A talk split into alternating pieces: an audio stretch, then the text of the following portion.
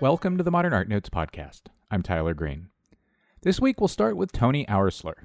The Museum of Modern Art in New York is showing Oursler's Imponderable, a 90 minute film shown in an immersive, so called 5D environment, as well as archival material related to the film from Oursler's own collection.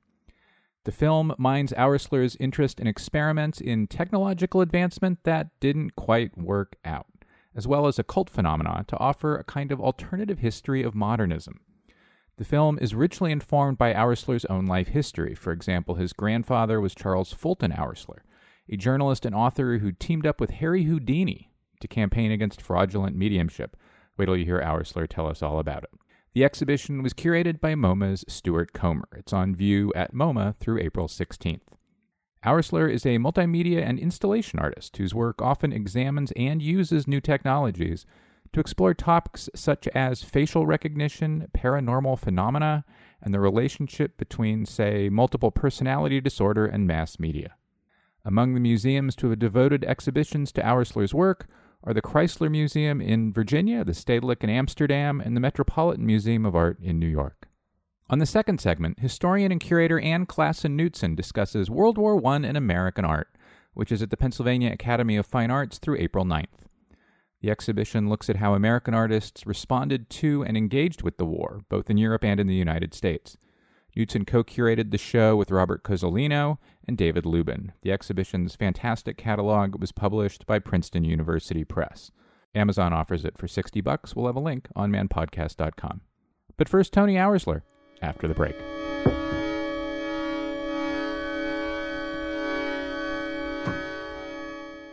It is easier than ever to explore art historical texts from the comfort of your home with the Getty Research Portal. This online catalog provides free access to books and journals from libraries and museums all over the world, including new editions such as the Art Institute of Chicago's Ryerson and Burnham libraries, the Herzog August Bibliothek in Wolfenbüttel, and the Warburg Institute Library in London, resulting in over 100,000 volumes available. To explore the Getty Research Portal, visit portal www.getty.edu. Diane Arbus saw the divineness in ordinary things. SF MoMA invites you to explore the formative years of this iconic photographer's unique vision at Diane Arbus in the Beginning, an exhibition of over 100 photographs, mini, on display for the first time. In the Beginning considers Arbus's early interest in portraiture, which would come to define her career, and reveals her evolution from a 35mm format to the now widely imitated square format she adopted in 1962. Diane Arbus in the Beginning is on view through April 30th at SF MoMA. Get tickets at sfmoma.org. The Pulitzer Arts Foundation exhibition Medardo Rosso Experiments in Light and Form is one of the most anticipated retrospectives of the season. I'm thrilled to announce that our next live audience taping of the Modern Art Notes podcast will be with the show's two curators, Sharon Hecker and Tamara H. Schenkenberg. Please join the three of us at the Pulitzer on Saturday, February 4th at 11 o'clock. Admission is free. Hope to see you there.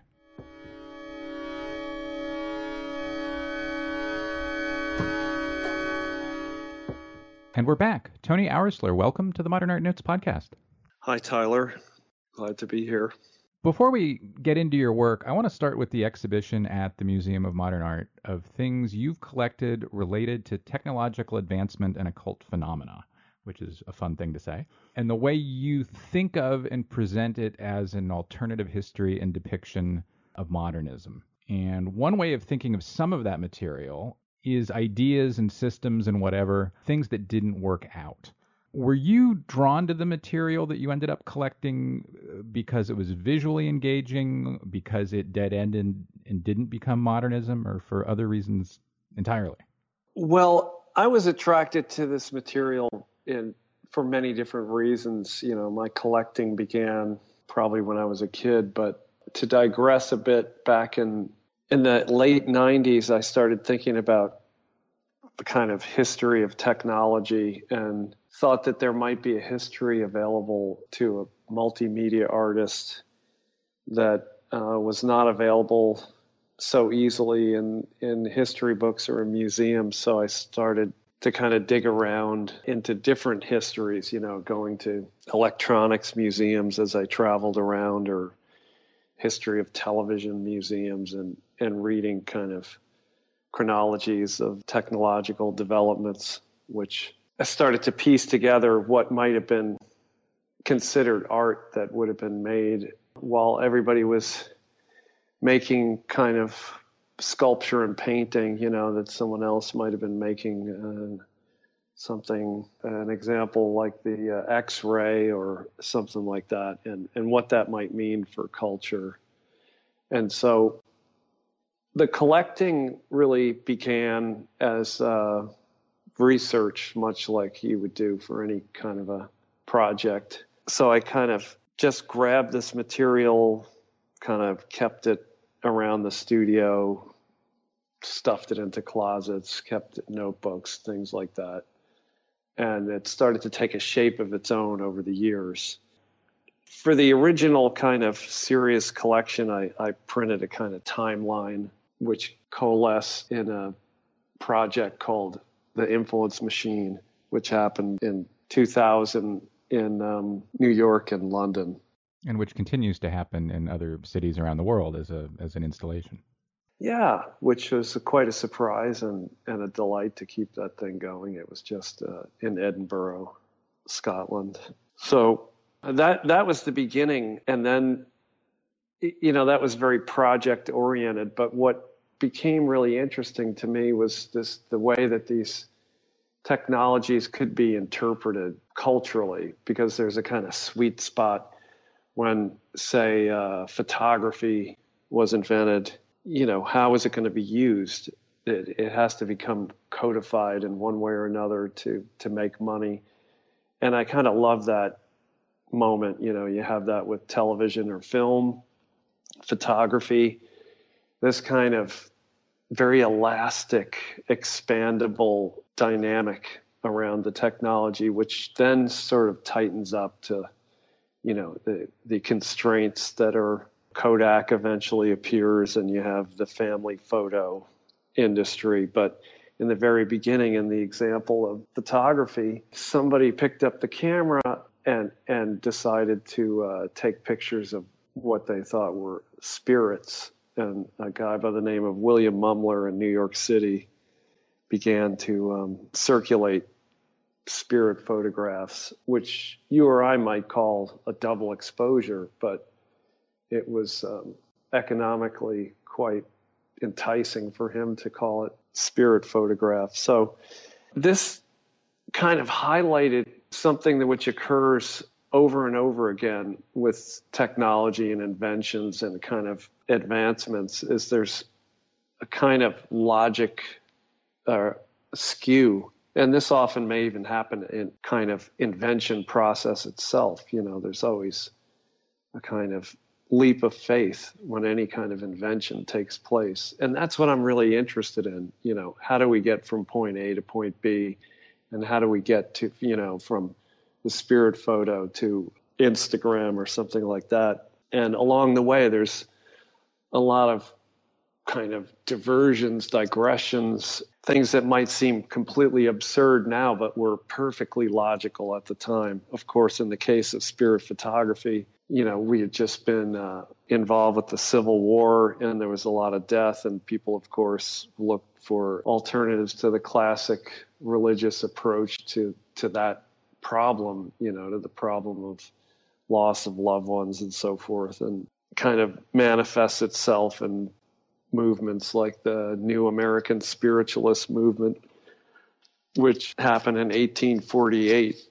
And that was also connected to a kind of another very important technological development, which was the telegraph. So, you know, that that piece, the influence machine, kind of strung together numerous inventions coming from, uh, you know, photography all the way up to the computer, and kind of looked at this uh, reaction to the nascent technology and its uses which kind of ricochets around the unconscious and comes out in, in fascinating ways. Now, is it so interesting to know that at one point people believed that there was a kind of spiritualist telegraph that people could get together and, and form a seance and uh, kind of communicate with the dead directly? as a kind of reaction, as an, almost a folk reaction to the invention of the telegraph, which, in some sense, it was the first form of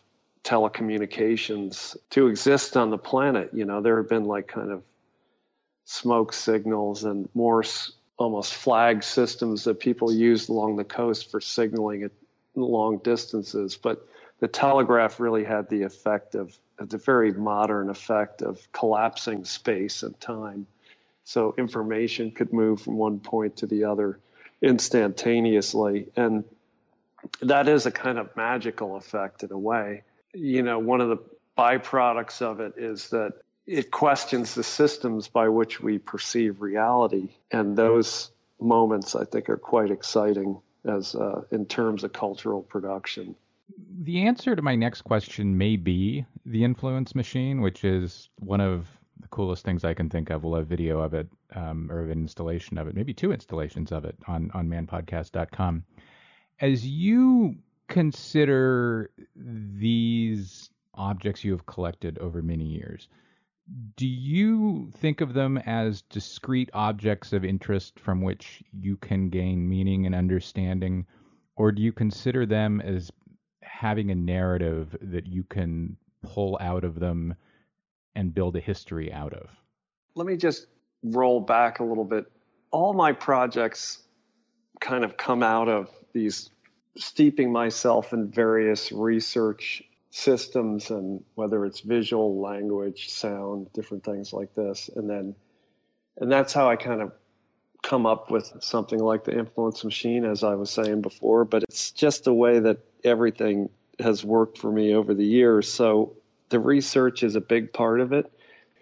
And as time went along, you know, I started to show various parts of the collection or talk to people about it, you know, whether it was the UFO photos or, you know, the actual X, X how X-ray tubes eventually became TV sets and things like that and various characters involved in these transitions became really interesting to me. So I started to graft on, as anybody would, you know, if you have 10 objects on a table, eventually you're going to start to tell a story about it, or at least I am. So these kind of narratives emerged in my head with connecting this various material, whether it was through family or history or the way they kind of intermingled. And then at one point, I was speaking with Tom Eccles, who had produced The Influence Machine in 2000 with James Lingwood at Artangel. And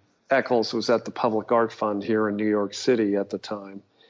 And we did a number of projects over the years, and I would talk to him about this and that and in the collection. And uh, he was, of course, you know, involved in publishing the timeline back in the day. And I was talking to him about this collection, and he's a collector himself uh, of, of, of actually toy soldiers. So we always kind of talk about these kind of things that were, you know, slightly strange activity that we would do as a hobby or something, you know. And I'd say, yeah, I got another spirit photo here. And he would ask me, well, how many of those do you have now? And are you going to keep, keep getting them or not? Like, and so anyway, the story that one of the stories that emerged out of that was um, a wonderful connection to my grandfather, who was a writer, a mystery writer, and uh, then eventually a, a, magazine editor, and then became quite well known for writing religious books. He converted to Catholicism and wrote The Greatest Story Ever Told. And in the beginning, he was a magician, an amateur magician in Baltimore and as he developed as a writer and became more and more influential as an editor and writer, he continued to reach out to, you know, people in the magic field, including Harry Houdini, who was a personal friend of his. And since he was also a mystery writer, he had a great love for Arthur Conan Doyle. And so anyway, as time went by, he became involved with these characters and corresponded with them and did various things. Now, Houdini was a uh, a well-known debunker of psychic and spiritualist activity, claiming that most of it was fraudulent.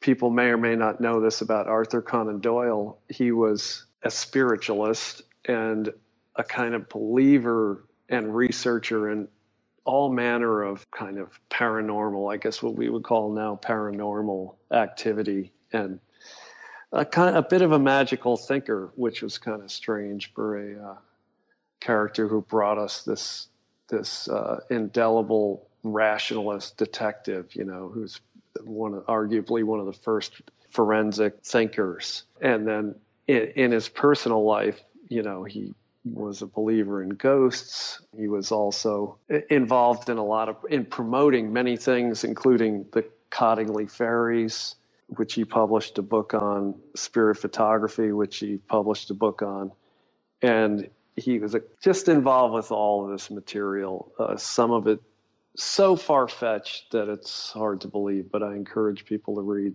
you know, perhaps his book on the fairies, which is extraordinary. So as part of my archive, I had some material which Arthur Conan Doyle sent to my grandfather to try to convince him of various phenomena like um, ectoplasm, you know, spirit photos, as well as as the Cottingley fairies. So this material was something that I kind of grew up with, and as I, you know, was working on these art projects, I talked to my parents about remembering some of this material because I kind of grew up with the spirit photos. They were in a in a little closet in the basement of my parents' house. Anyway, so fast forward to, you know, 1999 and my dad says, uh, "Hey, I found something for you." And he hands me this sheaf of, of uh, paper and inside it are the one remaining fairy photo. The others were given away to kids in the neighborhood. A few other extraordinary images and text with handwriting on it from Conan Doyle directly to my grandfather, like Professor so and so displaying an enormous ectoplasmic blur, etc. Here's the fairies as discussed in this article, and and was also a debunker himself. So one of the things he did was when he got this material from Conan Doyle, he noticed that um, you know Conan Doyle had a system for proving whether a spirit photo was a real photo or a fake because uh, this was a kind of part of the whole process. It's a little bit hard to understand now looking back you know, why anybody would think that psychics were so important that they had to be battled or dealt with in any way, shape, or form. But if you look back between the two wars, that's not the perpetual wars that we're in now, but the uh, World War One and World War Two. There was a, a kind of extreme loss of life and a, a kind of challenge to a lot of the classical social means of dealing with that. You know, a lot of structures were called into question: the patriarchy, the hierarchy of the church, and so forth. And this, of course, was reflected in the art of the time, but it was reflected in in many other practices. Anyway, not to go too far afield right yet about that, but um, in terms of this kind of small group of photos that I inherited from my dad and mom from my grandfather. You know, my f- grandfather was firmly on the side of the skeptic. You know, he had been to he he had been to more than 500 seances in his life, which is you know an, incre- incredible amount. Now he claimed never to have believed anything in it that was supposed to be paranormal in any way. In other words, he said, I've never saw anything that I couldn't explain in one of those seances. And at the same simultaneously, he became a magician, which is kind of interesting because he, you know, uh, one of his relatives took him to a lot of seances when he was a kid, and he, he said, "Oh, I grew up under the seance table." So he kind of you get the idea of this very clever kid who saw tricks happening and kind of was looking behind the curtain, so to speak.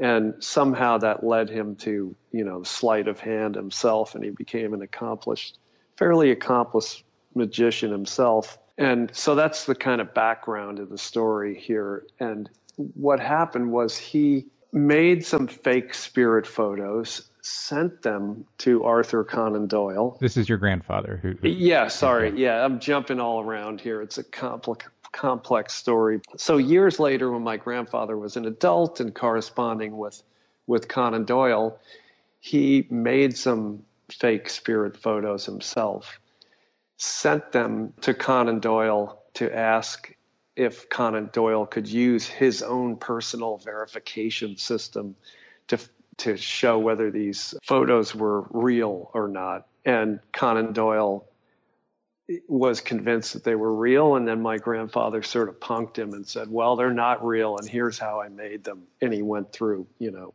And then he published that in a in a kind of debunking book.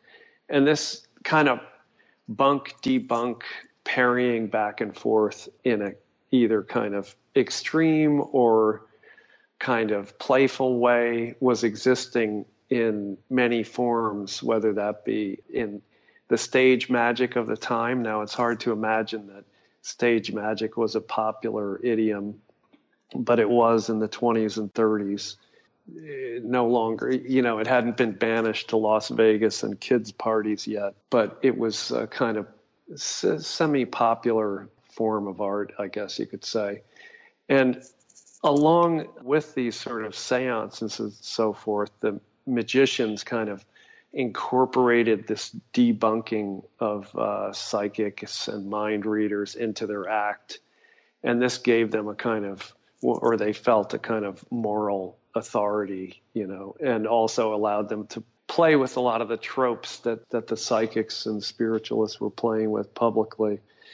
But to go back to your narrative idea related to these objects, as you can see, I'm just spinning out one meta narrative which comes out of these collections. But um, this particular story of the psychics and trying to prove whether one had the high ground or not, or who had the correct belief system, became a very interesting personal story, a kind of family story, but also something that was happening on on a kind of large scale in those years.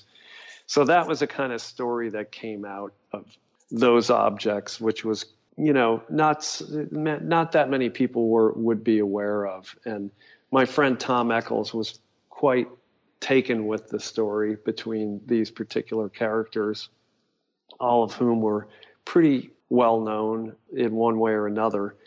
And then it kind of falls off into this wonderfully murky zone of of the psychics who kind of practiced around that time.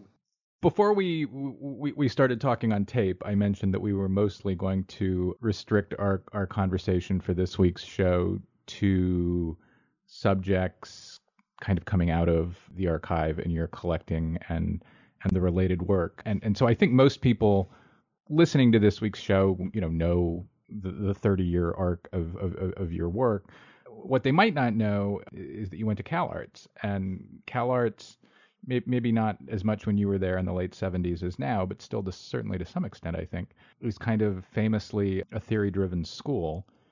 The things you just recounted in your, your family history and your present interests related to them are not necessarily or even remotely theory driven things. So I don't mean this as a cheeky question, even though it's going to sound like one, I, I'm afraid did you find it difficult or how did you maintain your interest in kind of these polyvalent histories even in the midst of what i presume was a fairly theory motivated or driven art education i think growing up catholic always you know and questioning that and looking at that system of catholicism kind of set me up for a um, a mind that was always going to be fascinated by systems. And I started to look at, you know, art belief systems as similar to pop cultural belief systems, as mimetic viewing systems, whether that be cinematic or virtual reality systems, and kind of just looking at systems in general. So not really a problem for me to kind of move from one to the other, which I know is is disturbing for a lot of people, but I think it allows for a fresh approach to um, some of this material and looking at it again. And that's something that, you know, Stuart Comer and I and uh, Beatrix Ruf and Tom Eccles and I discussed uh, around the archive in general is kind of how some of these things bounce back and forth, you know, because there's various belief systems, they're accepted at one time and then they're, you know, they become diminished or they, they, they have a different kind of perspective. You know, you just turn the gem one way or another and you see the refraction differently. And that's kind of the fun of art history for me and, and the fun of kind of cultural studies for me. As long as, a, you know, you're not too, it doesn't burst your bubble too much to do that. You know, it's it's a fun way to do it. And of course, Cal Arts was just an amazing place to study. I mean, I owe so much to Cal Arts and and the uh, teachers there and the environment, and also my fellow students who went there, who many of which I'm still quite close to. But there was always a kind of battle of various uh, thought systems there as well. You know, there was a kind of very hardcore conceptual art approach, and then there was a different kind of more humorous approach to conceptualism, you know, whether, but that's the way, I mean, it's the way that artists forged their identity, you know. And I look back at that and with a different eye now, you know, to think about, well, why that was important at that time and, and what's happened you know, to even the notion of a movement, you know, is there even any kind of an art movement that one can trace? Because at various moments, you, you know, people say like, oh yeah, that, this is what was happening, you know, pop art uh, was happening. Well, if you go uh, really look at history, you see, well, it, pop art was just one tiny thing happening, you know, largely in a couple of big cities that happened to be uh, powerful at the moment, you know. But if you look around, you look at other systems that were happening, you know, Fluxus, the uh, what was happening in Austria was quite good with the actionists and and things like that. You know, there's just, but you understand, well, okay, it, it this is one thing that gets into the the museums, which is like a painting and then a sculpture and people understand that you know but they don't want to see the films of the actionists for example or the or the kind of detritus of the fluxus or something. But that stuff in my mind is all equally as important and that's how you really make the picture my guest is tony oursler we'll be right back after a break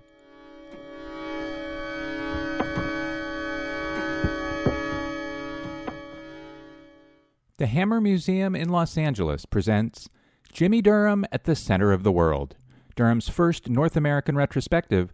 This unprecedented exhibition of nearly 200 works by the artist and activist is on view from January 29th through May 7th.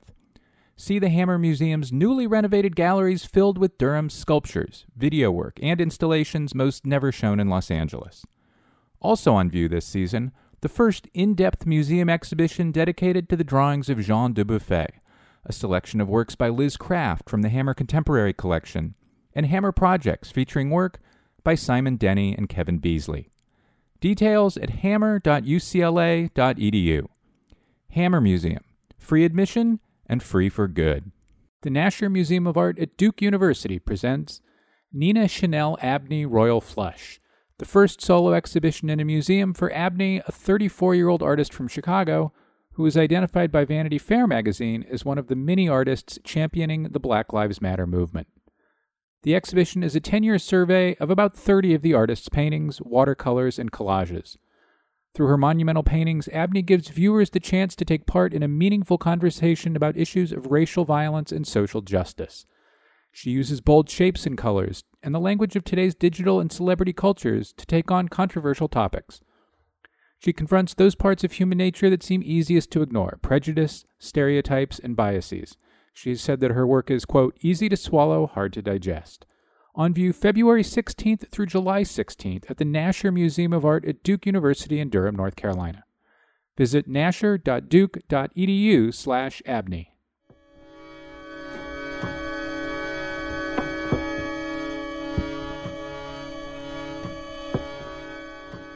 And now back to my conversation with Tony Oursler. When you were at CalArts, Mike Kelley was there, Jim Shaw was there.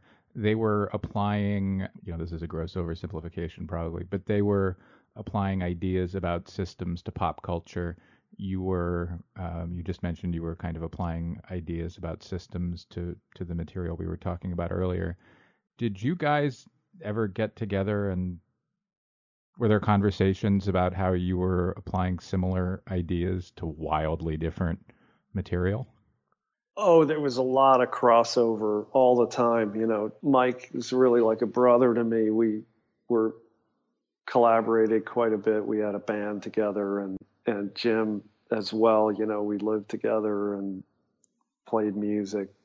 You know, everybody kind of, you know, when we were quite young, everybody, uh, and this went on for quite some time. You know, there was always a dialogue, a close, close dialogue, but we also kind of helped each other on projects and things. And um, so there was a, an enormous amount of crossover. And, you know, we used to go to the swap meet to look for art supplies and things like that and trade musical ideas and make things together. And uh, there was a lot happening there. There was a lot of discussion about how far artists went at the time and how much further they could go and things like that. So uh, yeah, it was very rich, uh, rich dialogue, and I, I still feel like I have that with with a lot of friends. You know, if I see what they make, and and sometimes you know Mike's not with us anymore, but as we know, you know, this one of the strange things about art is that you can still have a dialogue with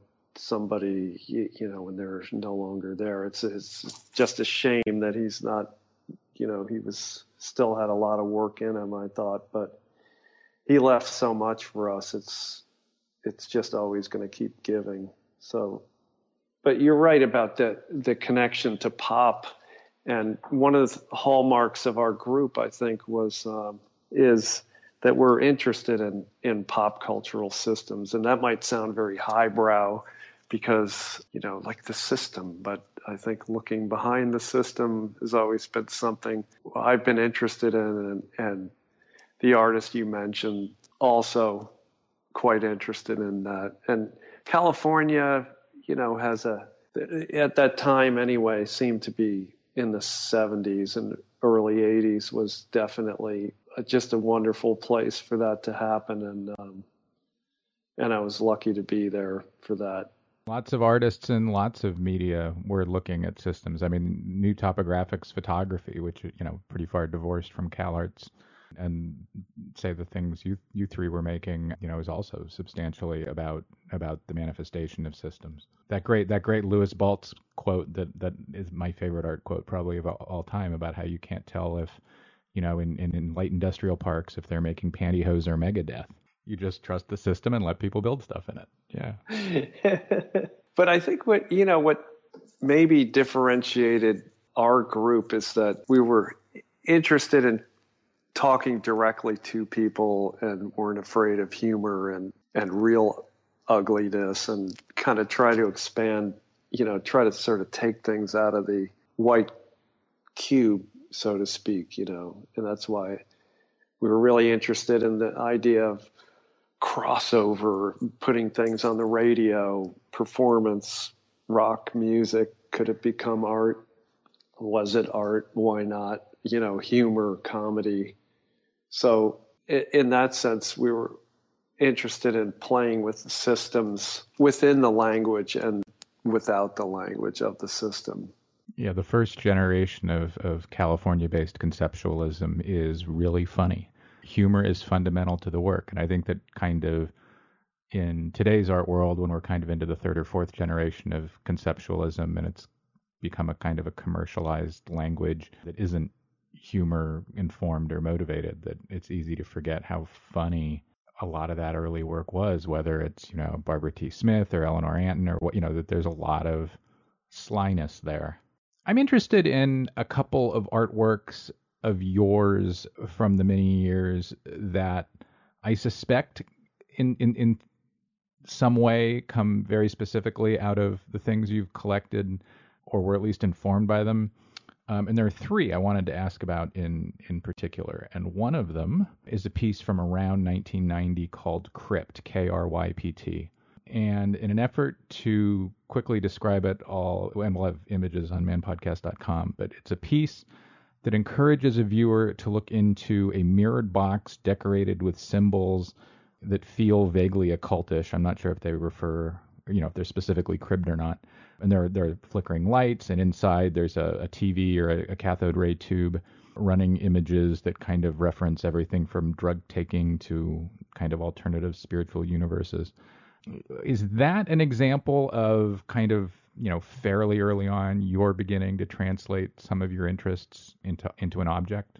Well, crypt it's it's very interesting that you came up with cryptcraft as a kind of something to look into because I began making videotapes as an extension of painting, and I constructed sets and props and puppets and whatever, all manner of anything that could create any kind of locomotion from a bird to a worm to a finger. A per, anything was fair game as a as a performer inside the TV box, you know, including myself, clothed or not, and so you know, this was my kind of way of saying, you know, like let's move beyond painting into something that was a little bit more in the vernacular, and television was my vernacular at the time. So, starting with that in the 70s, I also began to play with the way video related to physical objects in space, props that I made that were on the TV, then were displayed with the television and the video and so forth. And that kind of, you know, a lot of artists were interested in that at the time. This kind of like pushing in and out of of of a media space, you know, kind of bursting the kind of dimension between those two worlds of of the mimetic space and real space. And so I began to also make what I thought of as immersive installations, you know, basically rooms that you would walk into that were kind of worlds, so to speak. And Cryptcraft was one of them. I'd make, you know, two or three a year, and they were, you know, done very modestly with often painted sets and, you know, just plywood and um, glass and uh, mirrors kind of material that, that pretty much anybody could find. But my approach was to kind of take the television image and kind of remove it into some kind of an object. That formally was one of the projects that, you know, I think a lot of video art was interested in terms of materials, you know, like how to get away from the corporate box of the television and take this wonderful technology and move it into a into a you know, as a plastic medium, like squeeze it out of the paint tube into, you know, the studio in one way or another. And so I did that, as you mentioned, you know, by taking like a TV and just sticking it into a mirror box to see what would happen, you know, and then kind of like painting on the mirror or cutting into the mirror, drawing on the mirror, and constructing these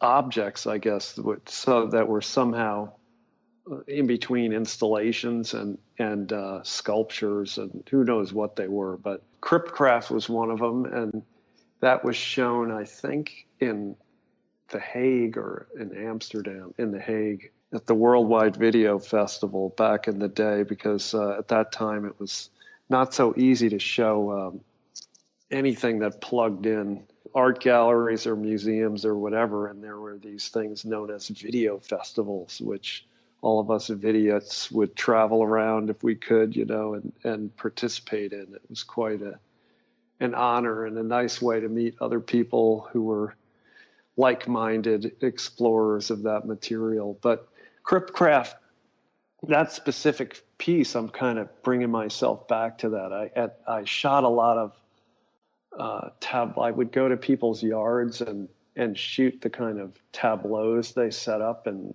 in their front yards, you know, these kind of little gnomes, garden gnomes, and and re- reflecting balls, and and looking at this kind of homemade lawn displays and so forth, and kind of mix that in with interviews with people who were designer drug chemists, testers, actually, which is kind of a strange sentence to say, but a fellow I knew who um, tested drugs for a designer drug chemist, and I had him kind of describing these various experiences and and also was doing a lot of research into uh, pesticides and things like that at the time. So it was this kind of stew of pop cultural things I was interested in at, at the time. And the occult wasn't really much part of it, but that gives you a sort of an idea of uh, some of the subject matter I was interested in, sort of toxicity as a metaphor, you know, kind of equating television as a as a kind of hallucinogenic material or something and where the individual or the viewer place themselves in this kind of narrative stream, you know, escapism or creating one's own environment, whether it be through, you know, these simple lawn ornaments or or kind of inducing a whole new perspective through these kind of designer drugs. And and that sort of range of personal expression, I guess. You know, I, I should have asked that before I, I, asked the question. On on your website, the piece is called Cryptcraft, as you as you referenced it. But European art magazines from the early '90s call it Crypt, K R Y P T. Is is there a reason for that? Well, there is because there you got it, and I'm very impressed that you could dig that that arcane fact up. But the Crypt is a piece that was then was sort of in in within this bigger installation, which had a number of elements. So that's how I kind of worked for many years. As I would do a kind of larger installation that was conceived as maybe five or six parts that you would walk into, or maybe ten parts, and you'd walk into it, and the lighting would be controlled and so forth, and there would be different sound sources, and also very interested in using kind of chance operations to kind of recombine the material so that it was not really linear. And so you'd have five or six or maybe 10 different sources that would be changing or interacting. Phasing is the word that we used at the time to kind of create this dynamic system, you know, that would be ever, I kind of love the idea that every time you walked into the exhibition, it would be a little bit different, you know, because it you would get these various juxtapositions, which of course would happen with painting anyway, uh, one way or another, because you'd be in a different mood when you walked in to see a painting show. But certainly in in a multimedia show, if if it's you know you have like seven half hour things playing back at once at different rates you know it's always going to have a different relationship to one another so that kind of the the mathematics of that I found was very exciting. You know, like sort of if you could create like the fantasy would be that you would create a kind of never-ending story or experience. You know, that would be always evolving, and that's kind of something I've been interested in for years. But the crypt piece came out of that, so and then there was probably a couple of different versions of that, and that would have been shown somewhere else and etc. A few years later, you made a piece called Shroud Spin, I think 1994. We'll have an image of it on manpodcast.com. It's it's I'm going to describe it terribly, but it's a textile uh, with a, a, a pink and green floral pattern on it, held in the air by a metal hoop uh, onto which an image is projected. It seems like a pretty clear engagement with late you know mid to late 19th century occult practices and and representations and even with the spirit photography we were discussing earlier is is is that what what this piece is? Is it as direct as that? At that time i was really absolutely immersed in multiple personality disorder as a as a kind of result of i guess a media memes, for lack of a better word. So it doesn't come out of the uh, spiritualism uh, in much of a way, but more out of psychology. I was reading quite a bit about hypnosis and abreaction and and this notion of multiple personality and kind of relating it to the invention of film and, and television and the notion of immersing ourselves in these kind of technologies. At one point, you have to say to yourself, well, well, why is it that we spend more time watching television than we do anything else except sleep? I mean, this was just statistic that came out in probably the late 80s or something. So we're going back in time. Now, of course, that that's going to be replaced by uh, you know phones and iPads and computers and and so forth, or a combination of these mimetic technologies, which will soon include the goggles. But to go back to your question, at that time, I was thinking a lot about this. Some theorists connected channel surfing and the notion of empathy for these electronic characters of television and, and movies as a way of of sort of expanding our our identity, which makes pretty good sense to me in in terms of okay, rehearsing for life in general, you know, through these through this sort of sedentary uh, activity of of absorbing like thousands of hours of of narrative. At one point, you have to ask, well, why do people want to do that? So this is a kind of question that narrative evolutionists are looking into now and have a lot of interesting insights into. But back then, I, with that body of work,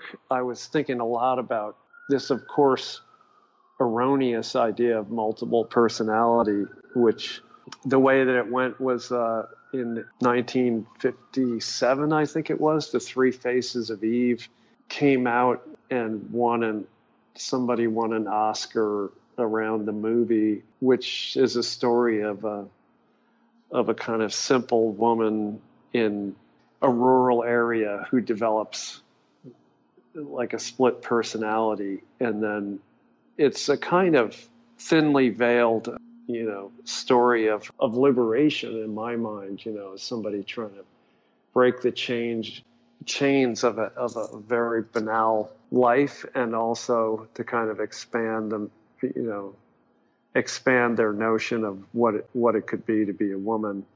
And this is a kind of subtext of the uh, multiple personality situation is that, you know, on the one hand, it was associated with illness and victim culture, but on the other hand, there's a subtext of, of liberation and and questioning the kind of patriarchal system of Freudian uh, analysis and so forth, and looking at a different way of creating the self, you know, more multiple, changeable self, a self which doesn't have uh, one particular core, which I think is really appealing and could be behind the whole, you know, development of these technologies in the sense that you know they have to have some sort of purpose. But around that time that's some of the thoughts i was digging into and um, i did a number of works which related to multiple personality but I should also mention that multiple personality was never really accepted by the ama and it was also developed largely through pop culture so it started out with a story like the three faces of eve in the 50s. And then by the 90s, when I was making that work, there was a famous case where somebody, I believe it was in the Midwest somewhere, eventually sued their doctor, which it turned out that it was thought that through the hypnotic practices of abreaction, which was to kind of put somebody into a trance in a medical situation to get them to kind of go back or re-experience the traumas of the past was actually causing people to to become multiple personalities in in the sense that they developed more and more personalities through this process. And somebody eventually sued a doctor for this and then the whole idea of multiple personality kind of evaporated from the pop cultural front, but it was never really even accepted, even though there were, you know, millions of TV shows, movies, and uh, books on the subject. so that was kind of, in a way, that does connect to. I think you're you're spot on in the sense that, you know, it, it's again, I was kind of analyzing these systems and the systems, you know, the kind of probing for the faults and what the values in these faults were and why they were kind of provoked, you know, collectively in the sense. That's that's something that's fascinated me for years. Let me fill in a, a couple things. The actress who won an Oscar in The Three Faces of Eve was Joanne Woodward. And I should have mentioned this at the outset. At the outset, kind of the early to mid '90s is when you started projecting faces onto ovoid shapes, and then the ovoid shapes were attached to you know, often attached to, say, dolls or doll like forms. And I think people will remember that work. So, finally, and skipping into the near present a little bit, a few years you started working with or playing around with, might be a better word, facial recognition technology. How do you, or do you, for that matter, reconcile interest in 18th and 19th century approaches to technology with also making work about much more recent technology. Is that dichotomy of interest? Do you try to mash those things up, or for you, are they just completely separate investigations? You know, the project that's up at the MoMA now is, of course, uh, until mid April, I believe, but it looks back in time in, in the sense that it takes place in the 20s and 30s. And, you know, but while I was making that project, that was also working on these facial recognition projects and became really fascinated with that because I, I am always a little bit scared with these more historical projects. You know they lose a little bit of connection to to the moment you know when you have to talk you know sort of set the stage like what happened in between the wars you know which wars etc there's a little bit lost in terms of the vitality and, and maybe connecting with people, which I really love, you know, to, to, to, to think about, you know, that, you know, on Snapchat or something, people have these kind of facial recognition things that kind of connect and everybody understands that, that there's a kind of burning issue at the moment, you know, when they're actually playing with the thing that you're talking about when they're thinking about, yeah, I just went to my cash machine and there is a camera. I always notice that there's a camera in there and it's got a picture of me. And I went through security at the whatever and I noticed there's a camera there. And hey, there's cameras everywhere. Where's all those, what's all the footage doing with those cameras? Where is it going?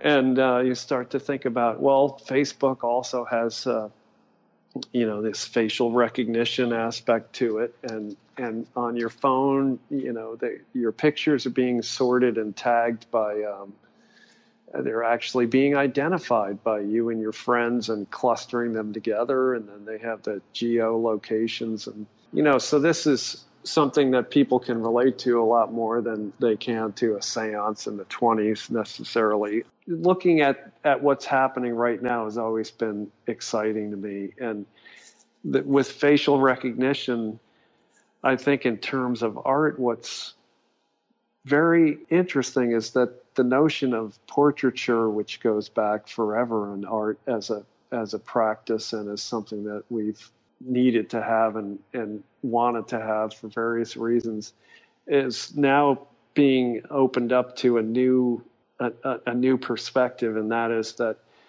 you know the old portrait would have to do with the surface of the face and and kind of insights into somebody's technology through visage and, and expression and lighting and so forth and chiaroscuro.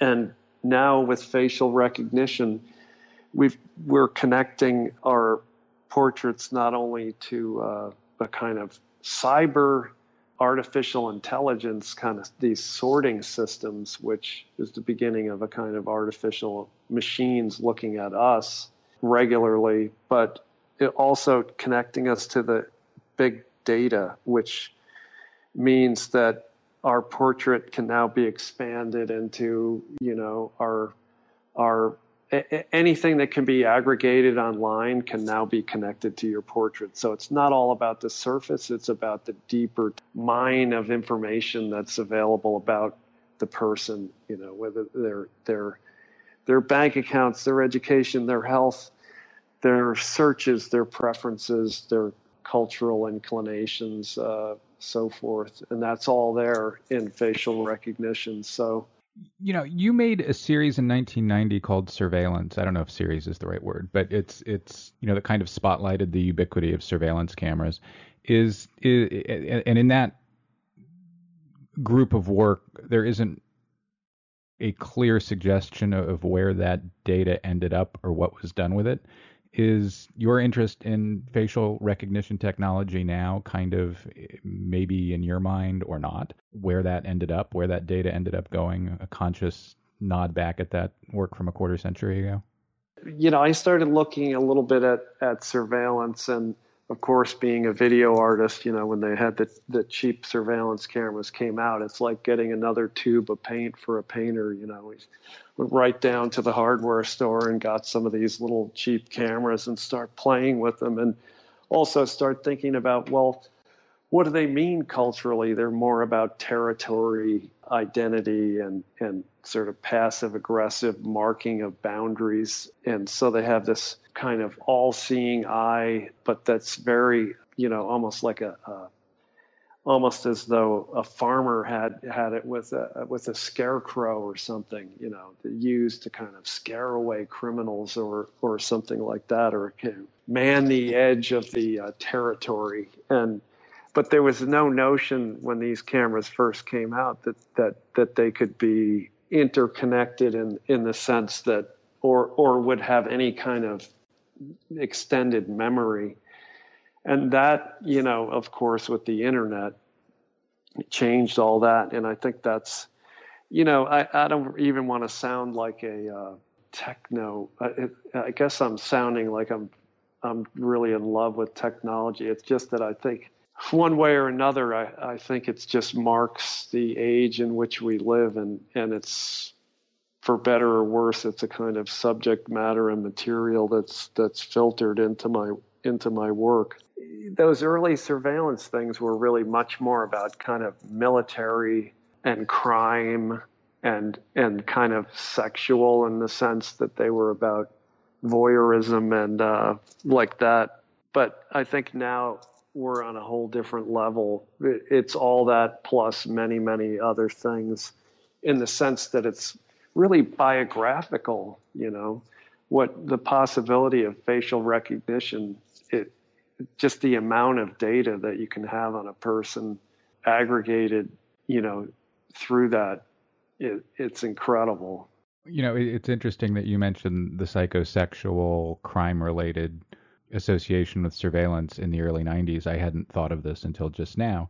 But at you know more or less the same time you're making surveillance, Lewis Baltz is making his Night Watch, which features not just surveillance cameras, but I think a sex doll and large photographs of open windows and lit apartments. And, you know, that kind of really draws that line. Well, Tony Oursler, thank you so much for speaking with me. Thank you, Tyler. It's been a pleasure.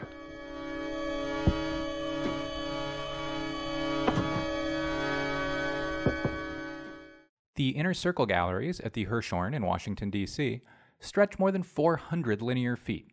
For her largest work, Linn Meyers has made a monumental site specific wall drawing that encircles the museum's second level. When Meyers works nesting one line beside another, she welcomes and magnifies the imperfections that arise naturally from her process. Tiny ripples become waves that pulse with energy. Get more information at hirshhorn.si.edu and get caught in the current. The Museum of Contemporary Art San Diego presents Dimensions of Black, a collaboration with the San Diego African American Museum of Fine Art at its downtown location through April 30th. Drawn from the museum's holdings, this exhibition of more than 30 works by African American artists from the 1960s to today traverses crucial interests and perspectives that have shaped the art of our time.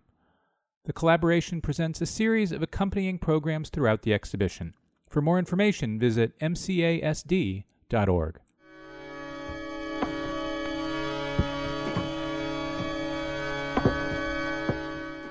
Welcome back. My next guest is Anne Classen Knutson. one of the three co-curators of World War I and American Art, which is at Philadelphia's Pennsylvania Academy of Fine Arts through April 9th. Knutson's catalog essay, Hidden in Plain Sight World War I in the Art of John Marin, Georgia O'Keeffe, and Charles Burchfield, is one of the best I've read in several seasons. Anne Classen Knutson, welcome to the Modern Art Notes podcast. Hi. Did American artists have a vastly different response to or engagement with World War I than European artists did? Yes, American artists had vastly different response to World War I than European artists.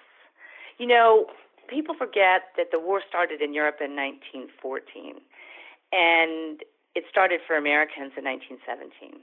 And we thought we were going to stay out of the war. From 1914 to 1917, we were going to be neutral and out of it. And then suddenly we are in it. But we were only in it for 18 months or so. So it didn't have the long lasting, really hard, hard effect on Americans in the way that it did Europeans. And the casualty rates in Europe were so much higher than they were in the U.S. Not to diminish the number of men that we lost on the battlefield, which was really significant, but they just not the millions that you saw in Europe. And we had our argument for our show is that every American artist that lived during the war had to respond to it in some way or another. So there were artists who were for the war, against the war, and it was pretty controversial, the war. There were pro German, there were pro French, there were people who thought we should stay out of it, and there were people who thought we should stay in it, and artists really kind of mirrored the variety of reactions. And the other weird thing about the, the kind of U.S in the war years is that you had artists, impressionists, established impressionist artists like Childe Hassam and stodgy old muralists like Kenyon Cox.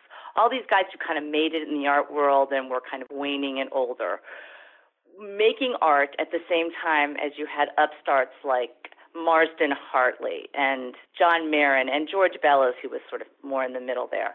So you had impressionists, you had modernists, you had avant garde artists, you had the whole gamut of artists working in the same space, kind of being snarky with each other and responding to this war with their own visual styles. Responding to the war was a bit of a challenge for them because, in some ways, and quite immediately, as soon as America became engaged in the war, the federal government targeted artists. So this is what people don't know about the war that the Espionage and Sedition Acts were passed in 1917 and 1918, and it basically criminalized anti war speech.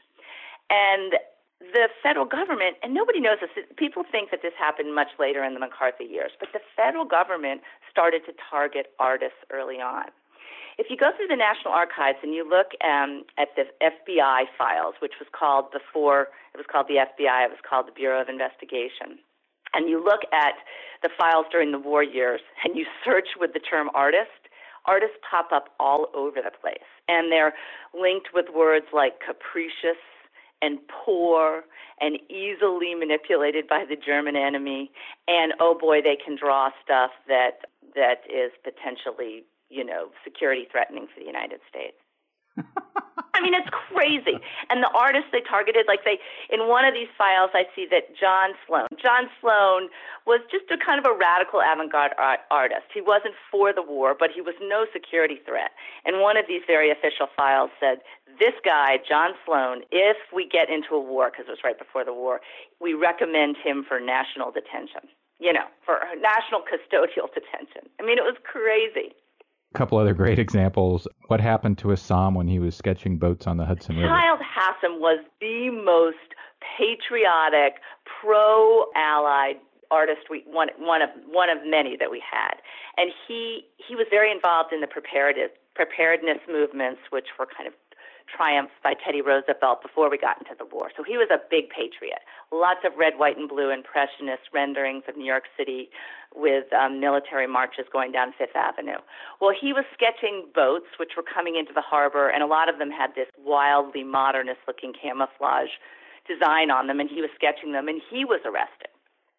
And John Marin was arrested, and neither were obviously security threats. There was somebody who was walking on a beach who was also harassed, although at the moment I can't John remember. John Sloan's wife was harassed in Gloucester. Now, remember, the other thing that freaked out Americans was you know, in 1917 and 1918, U-boats, German U-boats, were coming and cruising up and down the East Coast, and you could actually see them. So people were on heightened alert. And there was one German spy scare after another in the New York Times headlines and the New York paper headlines. So people were really scared.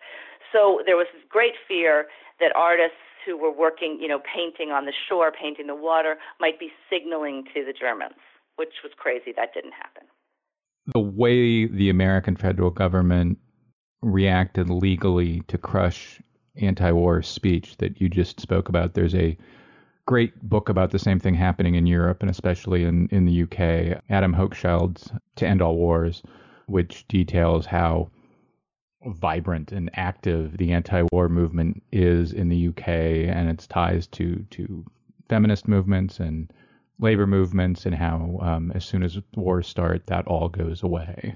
And and the same thing, of course, happens on the continent. And and what we get out of that is, in art terms, what we get out of that is Dada, which is artists inventing an in-war anti-war movement, something that UK and US officials were substantially effective in in suppressing.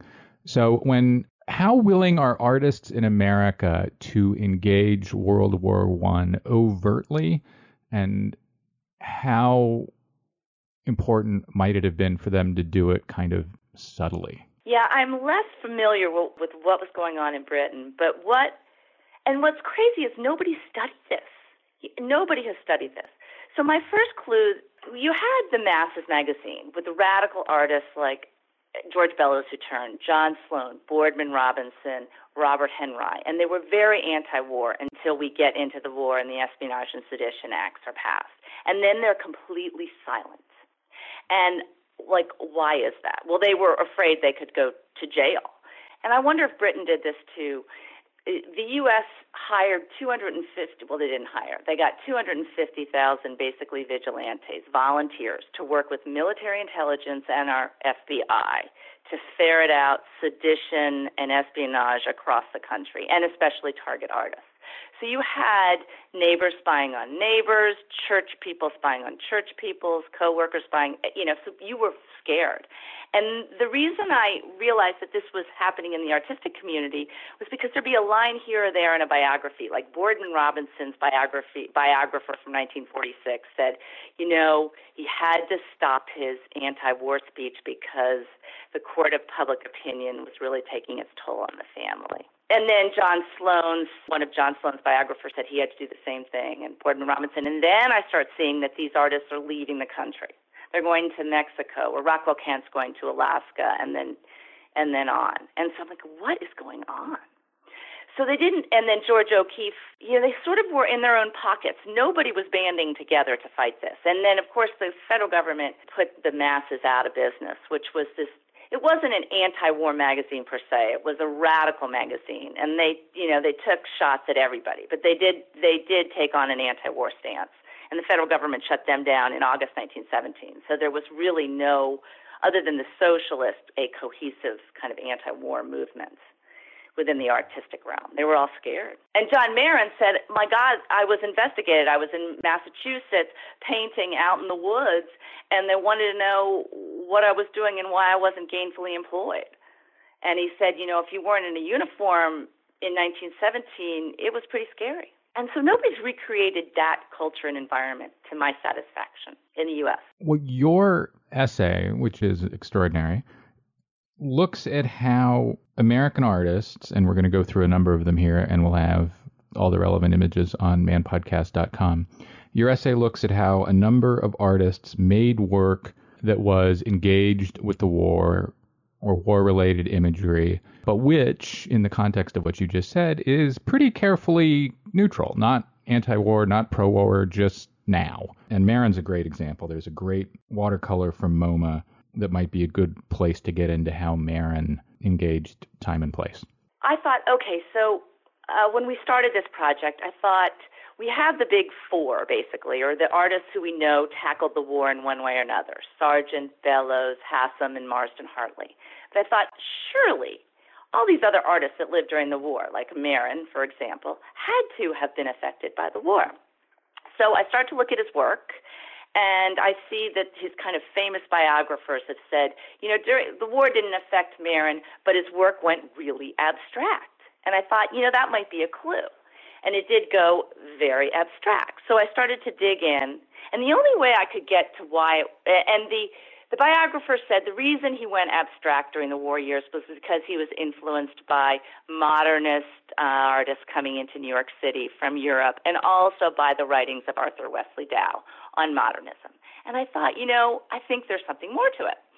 So I started to, my first clue was I started to look at his letters and he, in his letters, he to Alfred Stieglitz, who was kind of his patron or underwriting him. Who we should just quickly point out was German. Was German, but living in the U.S. He was also of concern to the U.S. government. John Marin writes to Alfred Stieglitz, I'm obs- for three years, I'm obsessed with the war. I can't get enough of the war, and it horrifies me.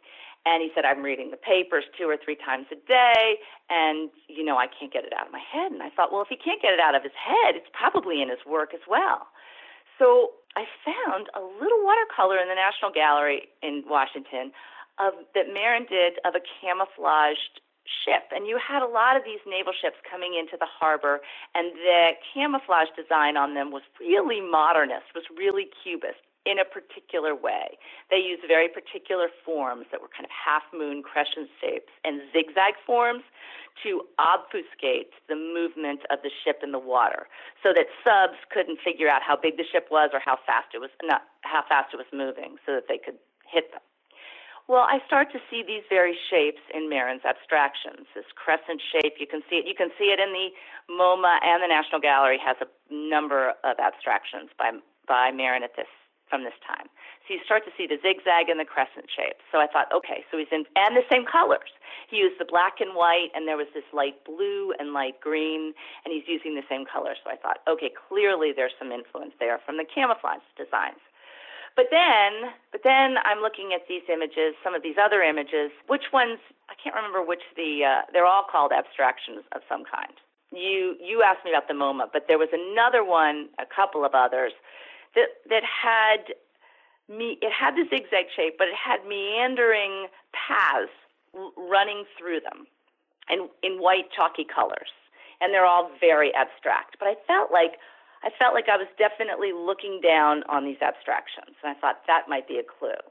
So I looked in the newspapers to see if there was anything visual that was coming in with the stories about the war, and discovered, which I should have known, but rotogravure photography was becoming hot at this time. It was a tech, half-tone technique that made reproducing photographs in the paper fast, quick, and cheap. Which had not been possible before. I mean, for decades, American newspapers had no images, and then when they had images, they were sketchy. Magazines began to have be able to print photographs in a rough form in the 1890s uh, and not really well until the 19 aughts. And we're talking about newspapers in 1915. So we have that going on. And these these this rotogravure photography is coming in to the big newspapers twice a week in some cases. They had something on Wednesday and something on Tuesday, on Sunday where they'd have a whole couple of pages of images of war-torn Europe, battlefields and towns that were bombed out. And one of the things that was also very new that rotogravure photography brought to Americans was aerial views of these bombed out villages and countrysides in France. And so this looking down, it was, and Americans had not seen the world this way before. So when you're looking down at these battlefields, you, the trenches from a mile up or half a mile up look like little zigzags and then the chalky roads running through, they just circle around the town and circle out again. And I thought, you know, I wonder if this is an influencing Marin. And then the kicker was, I guess this is the one in the MoMA, I have to go back and look, was in one of Marin's watercolors with these roads that were clearly running in and out of towns in his abstracted form, there was a little, the road looped around something in a very characteristic, uncharacteristic Marin way. And this little loop, I thought, I kept coming back. It took me about three months to figure out. I thought it was referencing something, but I finally found an aerial view in a rotogravure image during this time of that same loop. And it was a trench. Trench is looped like that around artillery guns to protect them. So I started to see that over and over again in the aerial views. And so Marin was clearly influenced by looking at these aerial views of the battlefields. And these aerial views were completely new to artists and Americans, eh, you know. So they were definitely looking and intrigued by them. And so I, my argument was he's clearly being influenced by these images, and his abstractions are taking their lead from them. Yeah, it's one of those things that once you see it, you can't stop seeing it. The MoMA one features an explosion at the bottom center of the watercolor. It's called Lower Manhattan Composing derived from uh, from Top of Woolworth, and you pair it in the catalog, and we'll try to get both of these. He was also very much, you know, fascinated by the explosions because so many of the images that came through the the newspaper were of big, vast explosions, and that I think that was probably my first clue that Marin was looking at these things because there was an explosive element to these abstracted views. And I think he takes that explosive view from above and uses it over again for the rest of his life in his images. But I argue that it started during the war. So here's here's Marin making abstractions but hewing reasonably closely to his source material. Georgia O'Keeffe, on the other hand, it seems wanders farther away or further away, one or the other, but it's it's also in the category of once you see it, you can't stop seeing it. And the picture you use in the book is of American soldiers with their little helmets on in a trench, and Georgia O'Keeffe must have seen pictures like this. So Georgia O'Keeffe, I think I came to after Marin, and everybody who writes about her also says that her images from the war era, from 1914 to 1920, are the most abstract of her life. And clearly there's a there's a pattern here of artists going abstract during the war years, coding uncomfortable feelings or something. So I thought, okay, she must be looking at some of these images too. So a lot of these early abstract images she was doing in the desert or in Texas in the Southwest, and people paired them with, you know, with the boulders in the canyon she saw. But she would do a number of these images of boulders rolling around in canyons, and she would tighten them and focus on them. And sure, they look like boulders. But another image that came through the rotogravure photography, well, let me back up for a minute. She was also writing Alfred Stieglitz's letters saying she couldn't get enough of the war. And she, too, like Marin, was reading newspapers two or three times a day and just Uh, just reading and sponging up as much as she could about the war, and she was equivocal about it, etc. So I another motif that came through loud and clear in the rotogravure photography was images were images of guys in trenches, and the trench the sort of trench technology was brand new to warfare, digging way down, and then and the view above of all the men with those rounded World War One helmets in the trenches from above was kind of a gorgeous photograph. It would look like a series of beautiful kind of balls rolling down a um, an alley in some ways. So you could see the more artful pho- photographers coming back to that again and again. Well, I argue that Georgia O'Keeffe was also attracted to those images, and they inf- come up and are inf- inflect her abstractions, particularly the images of boulders and canyons and things and I can't remember what I have in the book because there were a lot of. One of the images was stolen. I talked about. One's at the Amon Carter. Another's at the National Gallery, I believe. We'll we'll have on on the website a 1915 watercolor at the Met, and we'll have contemporary images that that, show what you just de- described. You know, one of the things that is inherent in your essay, and probably more than inherent, is that you are, in a sense, proposing or insisting upon an alternate history of abstraction. That abstraction doesn't happen in the United States as the result of painters making kind of formal decisions and pushing the medium forward and, you know, the id and the ego and the superego and all these kinds of things. You're arguing, are you arguing that abstraction happens as a response to the suppression of speech and that historians need to look at that a lot more? Oh my gosh. I am. And and the way we've looked at abstraction before just seems overly determined and too kind of neat and tidy.